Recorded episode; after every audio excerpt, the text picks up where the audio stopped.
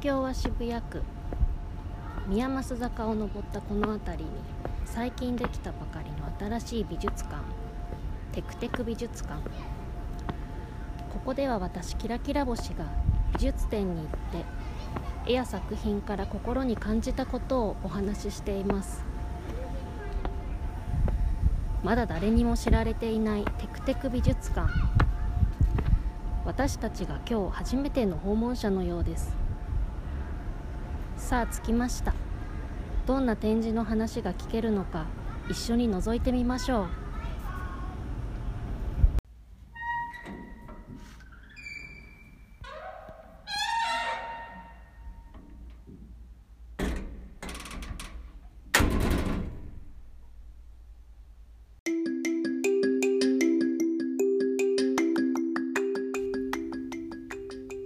絵を見て感じたことを真空パック。キラキラ星のテクテク美術館。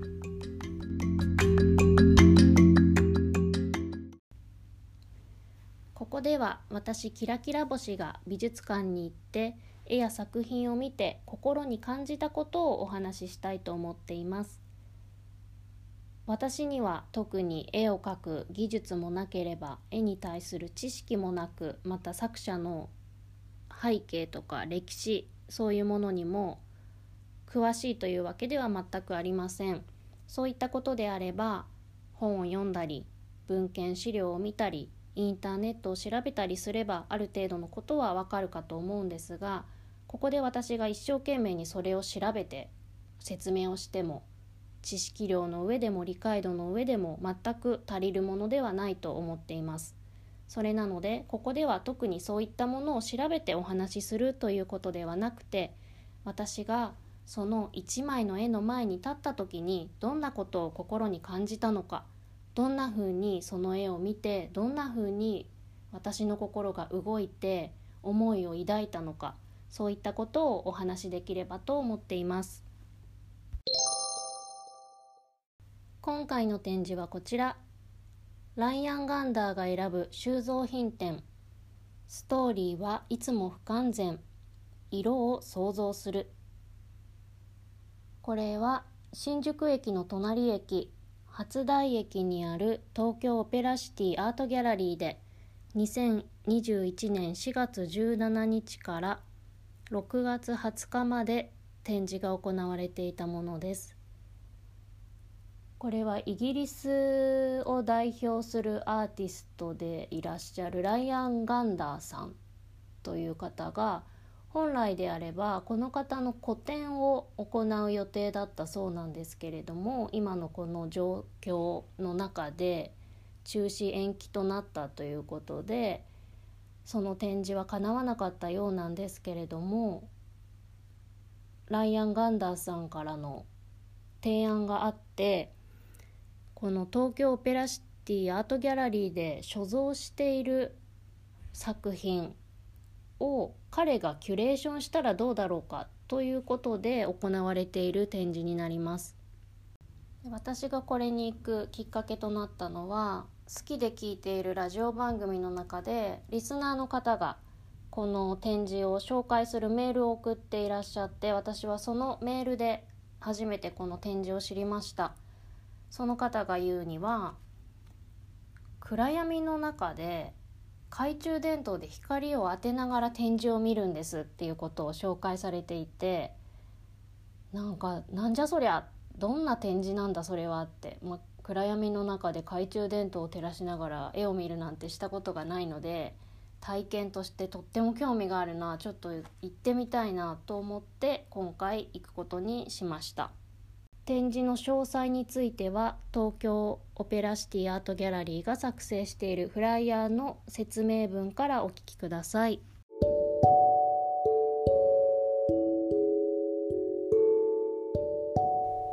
イギリスを代表するアーティストライアン・ガンダーが当館収蔵品をキュレーションする異色の企画当初予定していたガンダーの個展が中止延期となったことに伴いガンダーからこの状況で僕にできることはないだろうか。収蔵品店のキュレーションはイギリスからできるのではと申し出があり実現することとなりました。コンセプチュアルアートの新機種として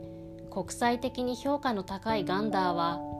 日常生活のあれこれや社会の仕組みなど私たちが気に留めることすら忘れている物事を新たな視点で観察し解釈し表現することについての第一人者と言えます。その視点が当館の収蔵品に向けられたなら私たちにとって新しい鑑賞体験になることでしょう。展覧会は3回4回それぞれにテーマを設け2つの企画展として行います。4階は色を想像する。故寺田小太郎氏のプライベートアイコレクションである当館収蔵品の成り立ちと寺田氏が収集の核の一つとしていたブラックホワイトに呼応して黒と白の世界を構成します。当館コレクションは個人の視点で集められたものでありガンダーはこの特徴を踏まえて大きな壁面にびっしりと作品を並べるサロンスタイルで展示します。3階はストーリーはいつも不完全。ここでは展覧会では当たり前にある何かが欠けています。それは照明です。来場者は入り口で懐中電灯を取り薄明かりの展示室内で作品に自ら光を当てることになります。正面に照らされた展示では見逃してしまっていた部分への注目をはじめ一人一人が作品と親密な関係を作るきっかけを作ります。見ることをこれ以上なく意識させるライアン・ガンダーならではの本店。困難な状況でも冷静に考え発想の転換でより良いものにしようとするガンダーの姿勢は私たちの作品鑑賞そして日常生活に新しい視点をもたらしてくれるでしょう。ライアン・ガンダーが選ぶ収蔵品展この展示を見に行く前に何とはなしにこの展示のホームページを見ていて展覧会についてとか展示構成についてとか文章が載っているんですけれどもその中に「ライアン・ガンダーより」っていうライアン・ガンダーさんが今回の展示に向けて寄せた文章が載っていたんですけれどもそれを読んでものすごく私は心をつかまれました。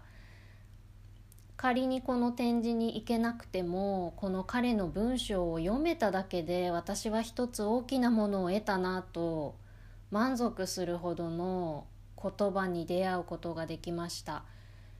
一つの言葉がすごく印象的だったというよりも彼がこの文章の中で語っていることものを見る目この世界を見る目芸術作品を見る時の眼差しそういったことが書いてあってすごく心をつかまれました。私はこれまでにもあこの人の言葉すごく私の魂に響くなって思う経験が何度かあってその人のことは全然知らないんだけれどその人の語る言葉にはいつも自分の魂がつかまれる。えぐられる。ああこの人は本当のことを言ってる。それは私にとってという意味かもしれないけれどもああこの人は真実を語ってる。だから私の心がこんなに揺さぶられて目から涙が出てくるんだって思う人が何人かいるんですけれど例えば詩人の谷川俊太郎さん彼は私にとって真実を語っている私の魂を揺さぶる人です。彼の言葉彼の詩それを心の中で反芻したりとか自分で彼の詩を口に出して声にしただけでポロポロ涙が出てくるなんか上手なプロの朗読を聞いて涙が出てくるんじゃなくて私がただ言っているだけなのに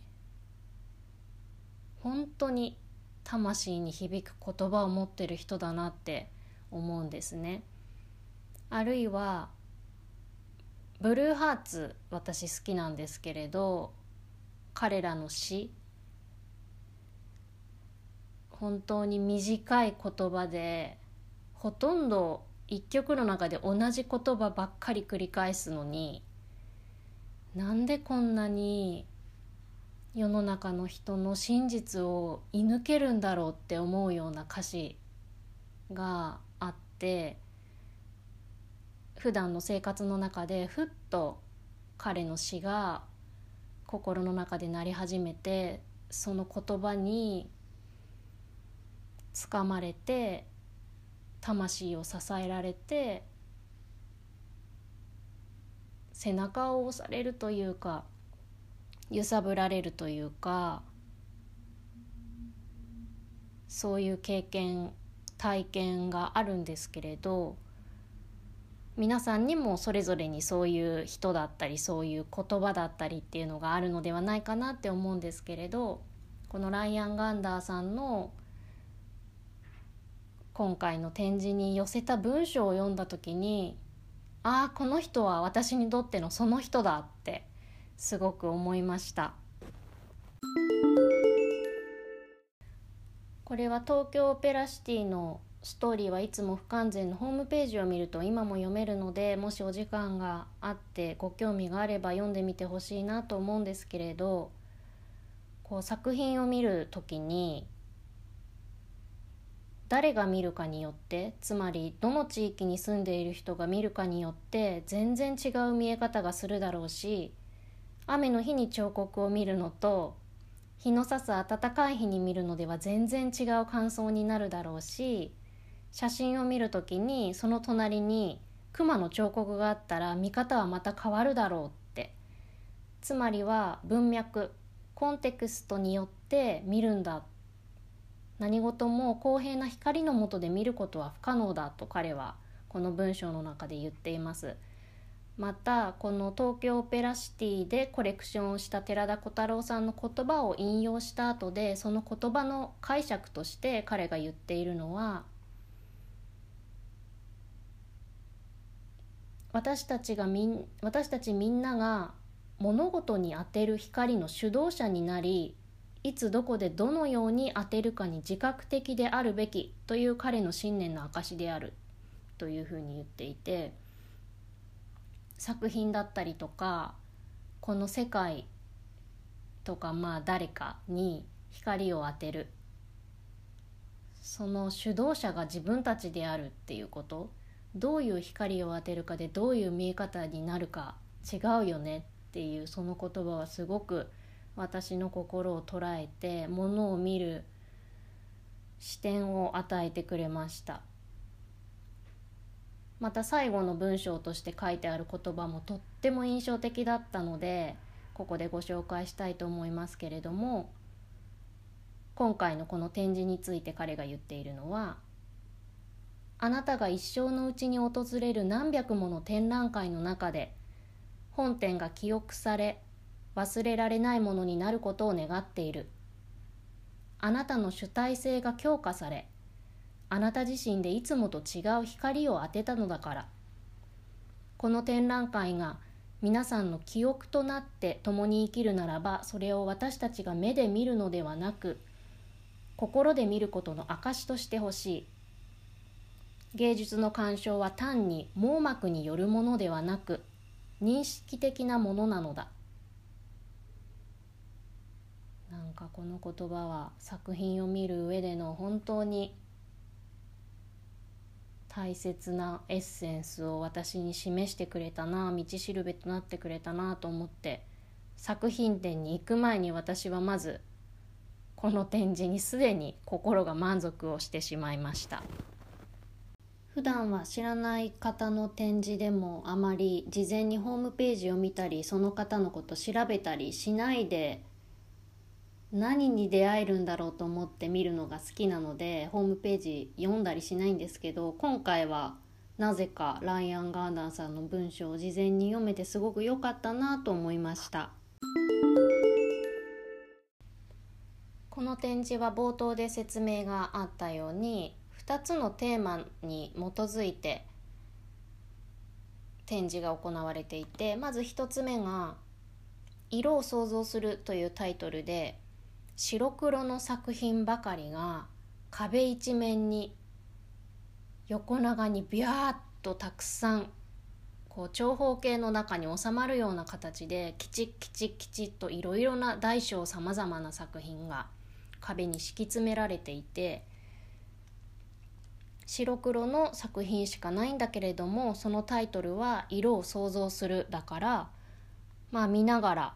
白と黒を超えてその作品がどんな色だろうって想像するっていうことがテーマになっている作品展だと思います。でも私はこの白黒のたくさんの作品を見て一色も色を想像しませんでした一枚も色をイメージしなかった。なぜかというとその白と黒それぞれにいろんな白と黒があって白にしてもいろんな質感とかいろんなニュアンスの色の白があり同じようにまた黒も黒といってもいろんな黒。ぐるぐるしてたり漆黒のようだったりツヤツヤしてたりデコボコしてたりいろんな黒がある。なんかその黒の黒さにものすごく興味が湧いて黒がいかに黒であるか白がいかに白であるかどういうふうに違うかなんかそのことに集中してしまって展示が終わって気づいてみれば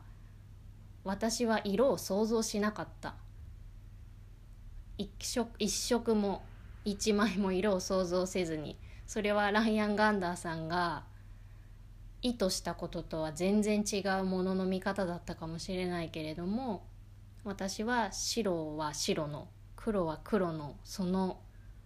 十人十色というか白と黒なんだけど十人十色のその鮮やかな白と黒に心と目が持っていかれてそれはそれでとっても楽しい鑑賞体験でした。これ見た方がいたならば一体どんな色を想像したのか私は逆に聞いてみたいなと思うしもう一回この展示に行ったら次は色を想像して楽しんでみたいような気もしています。次に回を変えてストーリーはいつも不完全という方なんですけれどこちらは暗闇といっても真っ暗真っ暗何も見えないというわけじゃなくて見えはするんだけれども大きく壁にかかってある絵は何を書いてあるのかはん分かんないな。なんかぼんやりしか見えないなっていう程度の暗さです。手元で何か書こうとするとちょっと書きにくいぐらいな暗さっていうんですかね。で一人一つ懐中電灯を渡されてそれを持って自分で作品にライトをカチッて懐中電灯をカチッて当てて絵を見るんですけどこれがすごい面白くてなんか細長い懐中電灯のてっぺんのところにボタンがついててそこをバチって押すと光がつくんでこう懐中電灯を握るグー手をグーにして握る形で持って自分の目線ぐらいに持ち上げて親指でシャーペンの芯をシャーペン？ん？シャーペンをノックする？ボールペンでもいいんですけどノックノックってする時の親指みたいな感じでカチッてこうライトを当てるんでなんかねすごい自分が探偵になった気持ち現場を調査している誰かみたいな気持ちになってすごくワクワクしましたで作品にライトを当てるんですけど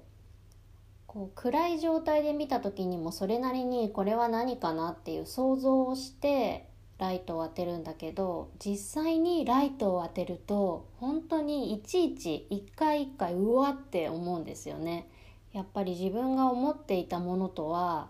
違う。それを超えてくる。当たり前かもしれないけど。作品の中にいくつか茂みがあって向こう側が海みたいな絵とかこう両サイドに岩があってその向こう側に自然が広がってるっていうような絵があったんですけどそれをライトでブワって照らすと本当に自分がそこにいてなんか茂みの中とか岩場を暗い中探検してるみたいな気持ちになってあれはすごいなんかこんな展示の絵の見方したことないなってすごい臨場感があってとっても楽しかったです。でもう一つはやっぱり色がなんとなく想像しているうっすら見えているところから想像しているものとは全然違う色が見えてきてすごく印象的です。でもたくさん心に残ったことがあったんですけどいくつかだけ抜粋をすると色に関しては一つ奥山民恵さんという方が書いた2作横に並んでいてシリーズ「渡る」っていうものの1枚が西洋正しいに太陽のようで西洋。もう一つが同じくシリーズ「渡る」の。日人。日人。日毎日の日に。人っていう字。人は尽力しますの人ですね。でなんか灰色っぽい画面の真ん中に太陽日食のような月食のような太陽のようなものが丸いのが浮いてるんだけれどもなんかそれがね何色なんだかよく分かんなくなってくるんですよねライトを当てて見ていると。白っぽい輪郭で中がちょっと暗くなってたり周りにオーロラみたいに緑っぽかったり青っぽかったりするなんかモヤモヤが出ているようなものなんですけどライトをつけたりライトを消したりこっちを見たりもう一枚を見たりするんだけどなんかもう色の認識ができなくなってくる。分からなくなって幻想的すぎてなんか思考がすっ飛んでしまってこう見ていると誘われていく。で本当にライトをカチカチカチカチつけたり消したり右を見たり左を見たりクローズアップしてみたり引いてみたり。でもなんか何を視覚として認識しているのか何色を認識しているのか分からなくなってくる。なんか見た瞬間にその色が認識した色が消えてしまうようなすごく不思議な体感をしました。そして一番忘れられない作品が小松崎邦夫さんの「花の祈り」という作品で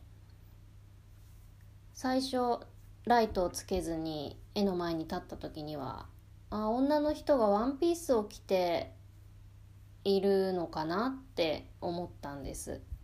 でカチッとライトをつけてそしてそのライトを横にずらしてみた時にうわっとすごくびっくりしたんですけれどその絵の中の彼女はワンピースを着ているんじゃなくって全身に入れ墨が入っていたです。とっても綺麗な。で彼女は背を向けてこちらに立っていて横顔が見えていて黒い髪を一つに結んでいてタイトルが「花の祈り」なんですけれど口元に両手を合わせて目をつぶっている。で彼女の腰の辺りまで額の中に描かれているんだけれども腰の辺りは草原が広がっていて遠くには木々がどうもあるようで青空が広がっているっぽいけれど雲のような部分にというか画面の半分上半分以上は金色なんですね。その中で輝いた入れ墨花の絵と獅子みたいなやつだったかな。あでやかな入れ墨をまとっていていや多分入れ墨なはずなんですけどなんかこれを見た時に最初ああワンピースを着ているのかなから始まりライトをパチッとつけたら正面から光を当てるとシルエット彼女のシルエットしか見えないんですね。服の部分体の部分の色が全く見えない。でもそのライトを右や左にずらすとうわっといきなり綺麗な艶やかな柄が彼女の体に浮かび上がる。なんかこれを見て人がどういうふうに他者の目に見えているのかっていうことをすごく問われた気になりました。初めはワンピースを着ている。次はバッと浮かび上がるシルエット。でもそれは横から見横からというか斜めからライトを当てるとそうではなかった。鮮明な総柄が彼女の体には彫ってあった。なんか私たちが人を見る時に物事を見る時にライトを当てるのか当てないのかライトを当てるけどどこからどうライトを当てるのかで全然見えてくるものが違ってくる。もうなんか私はこの絵の前に何分もいてライトをカチコチつけたり消したり正面から見たり斜めから見たりしばらく離れられずにいました。このライトで光を自分で当ててみる展示を見る中で私はライトを当てた時に色にびっくりするんじゃないかなって思って実際色の繊細さとか違う色だったことに驚きはしたんですけどそれ以上にわあそうなのかって思ったのは画面の質感それがツヤツヤしているのかボコボコしているのかザラザラしているのか何で描かれているのか色よりもその画面の質感がすごく印象的なんだな。自分が絵を見る時に実は心に引っかかってること迫ってくるのって質感もすごい大事なんだなっていうことをライトを当てて思いました。思ってなかった冷たい質感とか思ってなかった重み重厚のある質感だったりとかなんかそれに心が驚くことがすごく新鮮で楽しかったです。これは本当にこんな展示の見方ってしたことがなかったので本当に行けてよかったなと思いました。また体験してみたいなとも思います。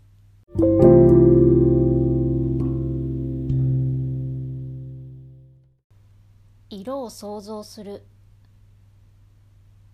色は全く想像せず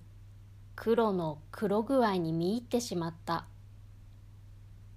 ストーリーはいつも不完全。暗闇の中で作品にライトを当てると予想だにしない色が浮かび上がる。それ以上に質感。予想だにしない質感が浮かび上がる。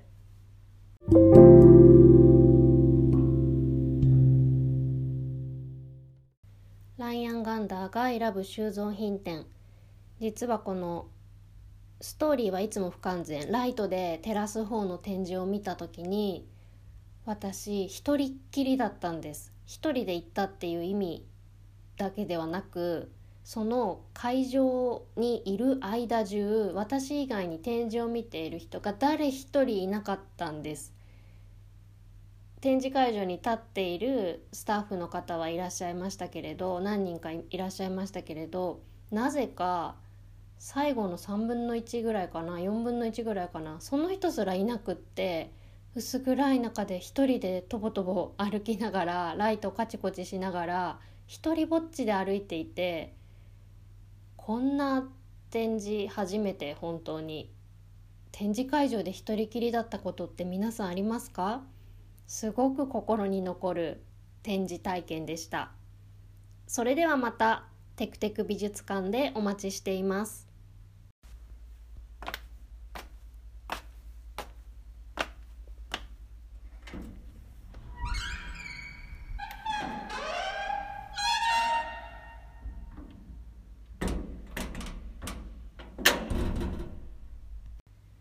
人はなぜ絵を見るのか。絵を見て何を思うのか絵を見て感じたことを真空パック絵を見て自分と世界を見ることができますように。